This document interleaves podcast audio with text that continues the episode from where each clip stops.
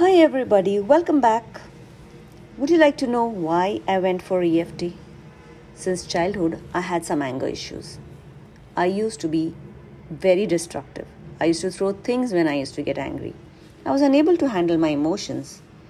Since then, I have tried Vipassana, Reiki, meditation, but nothing seemed to work. 10 years back, I got introduced to EFT. Would you like to know how EFT works? Tapping therapies generally focus on the same points used in acupuncture and acupressure. According to practitioners, each of these points lie on the meridians through which the body's energy flows.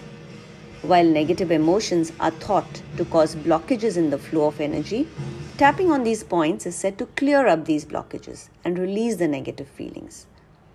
When practicing tapping therapy, individuals typically target a specific emotion that they wish to release. And that is what I did.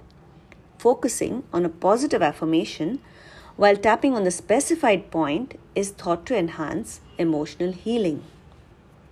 Do you know that this can be used for anxiety, depression, phobias, stress?